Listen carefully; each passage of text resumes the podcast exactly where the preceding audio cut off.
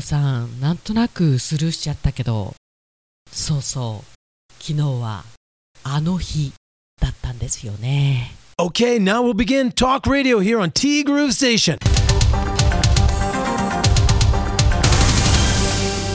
8月22日火曜日です。皆さんこんにちは。柴田千尋です。そう昨日8月21日は申し訳ね本当にプライベートなことなんですけどわてら夫婦の結婚記念日でございました、まあ、当然6年前も忘れてたのかな両方。で今年はなぜか私が覚えてたんですよ。あちなみにね本当にうちの夫婦でほにゃらら記念日だとかまあ他のほにゃららはいいけどせめてあの結婚記念日それぐらい覚えてれよって感じなんですけど多分ねこの日にあまり思い入れがなかったっていうのもあると思うんですけどまずどちらも覚えているという年がなかったんですけど今年はたまたまともさんからのメッセージもありので気づいちゃったんですよ私が。本当に珍しいことに。逆のパターンはあるんですけどたまに、まあ、誕生日ぐらいかなお互いの。それすら私あの10年ぐらい前忘れてましたからね。その日の夕方まで。っていうかとうとう言ってきた相手が。で今年は私が覚えててもしかしたら相手も覚えてるかもしれない。とは思ってたんですよ。とは思ってたっていうか。でしばらく、まあ、言わなくてもいいかなと思ってたんだけどお昼にちょうど中休みの娘も含めた3人でランチを食べに行った時にとうとう私行ってみました。今日という日を覚えていますか？え何？見事に覚えておりませんでした。でまたね面白いところがあそうだったんだじゃないんだよねそうだっけ？みたいななんでみたいな。なんでまだ入るからね。なんでこの日にしたというのが本当に何だろう。あ言ってしまえば8月21日ハニーちゃんの日。その当時ねこの数字を車のナンバーにつけてる人たちも結構多くてうちもつけてたことがあるんですけどそんな軽い理由だったもんですから特に覚えてないんだよね。ハニーちゃんの日なんじゃそりゃって感じなんですけど。ともさんあのわざとにスルーしたわけではないんですよ。そっか6年前も当然2人とも忘れていたということで。で今年の暑さはねとちょっと今までとは違うからさ。ももさんが体調を崩すのも致し方ない。ここで踏ん張り復活してくださいね。その一助がカイロ柴田かっこ仮。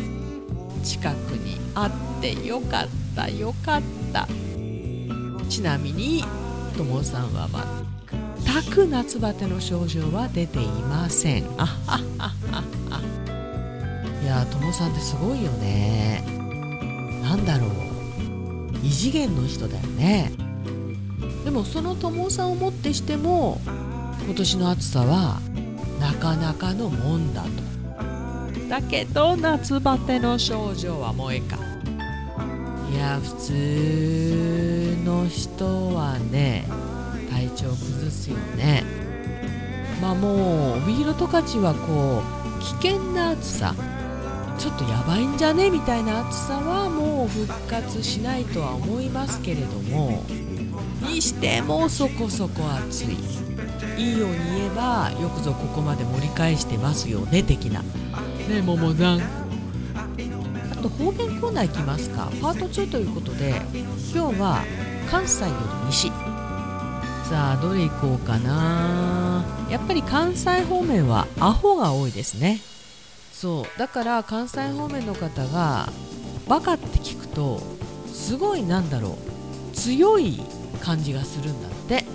聞いたことがありますけどまあアホの方がアホの坂田っていう方がいらっしゃるぐらいなんかこう救いようがあるというかね。あとはねまあ気になるのが沖縄なんですけど沖縄に行く前に全く原型をとどめていないところを紹介していきましょう。鳥取のダラズ島根のダラジ。岡山安郷安郷じゃない安郷あとは佐賀のニトハジュ長崎がこれ普通にバカ。あと宮崎七輪。そしていきます沖縄。フラー。また何か見つけたら紹介しますね。おっすということでありがとうございました。沖縄のフラーは今回なんとなくねバカを彷彿させる。ちょっとそのテイストは残ってますよね。で壊れたと言ってた地下室のエアコンビルトインタイプのエアコンね。ブレーカーを落として電気を遮断し強制再起動させたら復活しましたよキラー。いや本当にこれはあの修理するにしても入れ替えるにしてもお金かかるよねなんて話をしていたんですが。よかったねともさん。とりあえず復活して。私もほっとしたわ、まあ、ただねいつかはっていうね。面白いもんで一回故障して治ると嘘みたいに治るんですよね。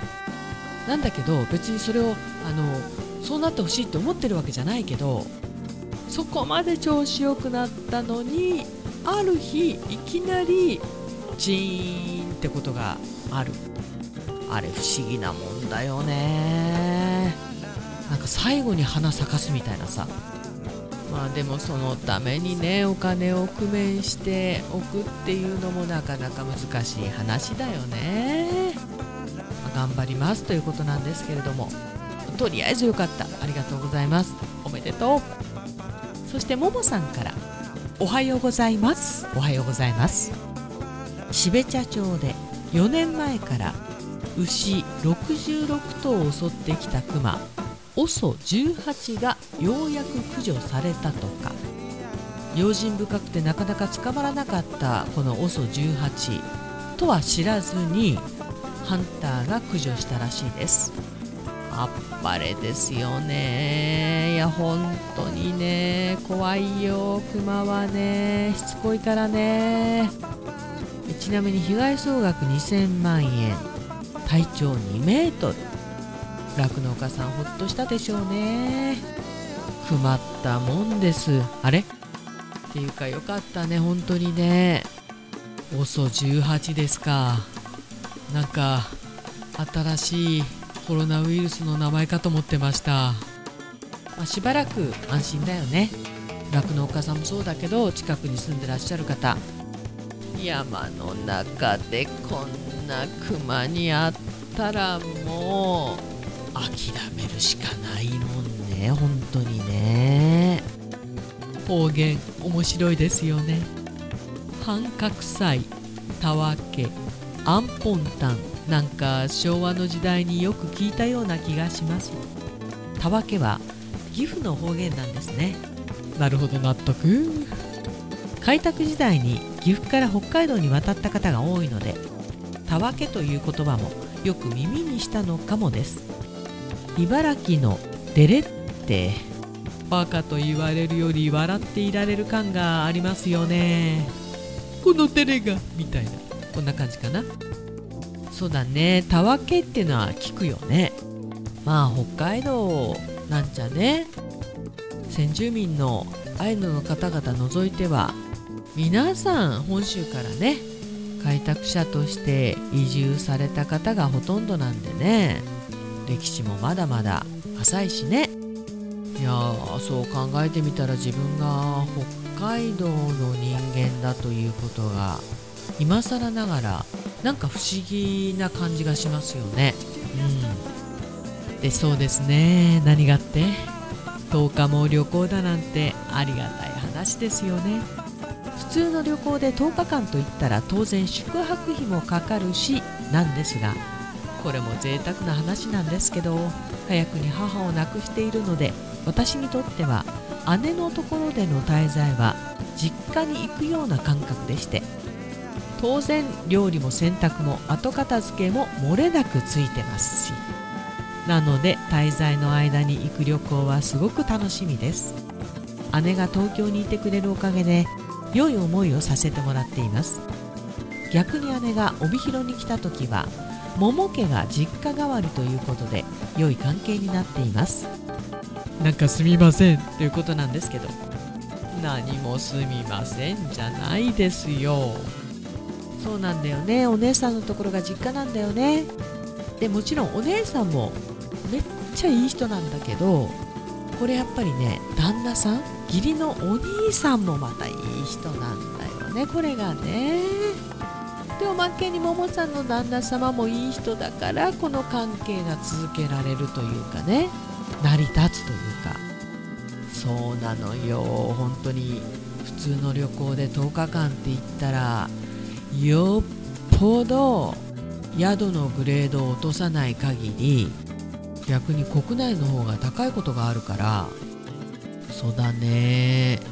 普通に30万40万かかるよね。まあお金の問題でもないんだけどさ。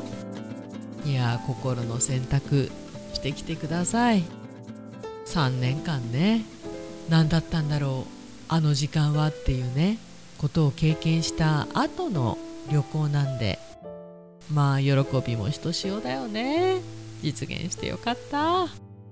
でも自分の旅行よりその前に長期出張に出る息子の方が気になってなんだか落ち着かない毎日です。最近の動機はこのせいかな。まあね一人前の年齢なのでそんなに心配することでもないのかもしれませんけど母としてはねねしばっち。いやそうなんですよももさん、まあ、今回ねまさかのうちの長女の方が、まあ、言ってみれば健康が取り柄だったうちの娘がですね喘息発作を起こして、まあ、その後も咳止まってないんですけどまさかまさか。でやっぱり咳って辛そうだしスパーンってこの薬が効くっていうわけじゃないからまあうちにいたらいたで疲れるけどすごく安心だしなんか一人でいると思ったらねいやー今晩は咳出てないかなとかね常に考えてるよね。まあ親っちゅうのはそういうもんです。特にお母さんね。ねももさんいくつになっても子供は子供親は親なんだよね。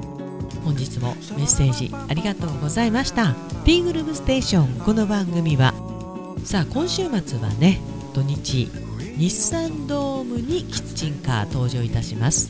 春菜志望海彦山彦そして姉妹店のアンパルフェ炭火焼き山。北の屋台中華居酒屋パオズ。バーノイズ。そして今お米といえば道産米。ふっくりんこゆめぴりか七つ星ぜひ一度このティーグルのホームページからお取り寄せください。深川米雨竜米北流ひまわりライスでおなじみのお米王国 JA 北そらっち他各社の提供でお送りしました。さあ結婚記念日のね昨日はあえて言っちゃいますけどハンバーグを作りました。お野菜もたくさんもらってたんで昨日おとといかな？きゅうりのお漬物を作ってお味噌汁を作ってそれらを美味しくいただきました、まあ、ハンバーグって手間かかるけど自分で作ると自分好みの味にできるんで手は結構汚れるんですけど何回も洗わなきゃならなかったり、まあ、豚肉使ってるからね。でも美味しいんだよね。やっぱり既製品にはない何かがあるんですよね。さてなわけでティーグル。ナビゲーターは柴田千尋でした。それではさようなら。バイバイ。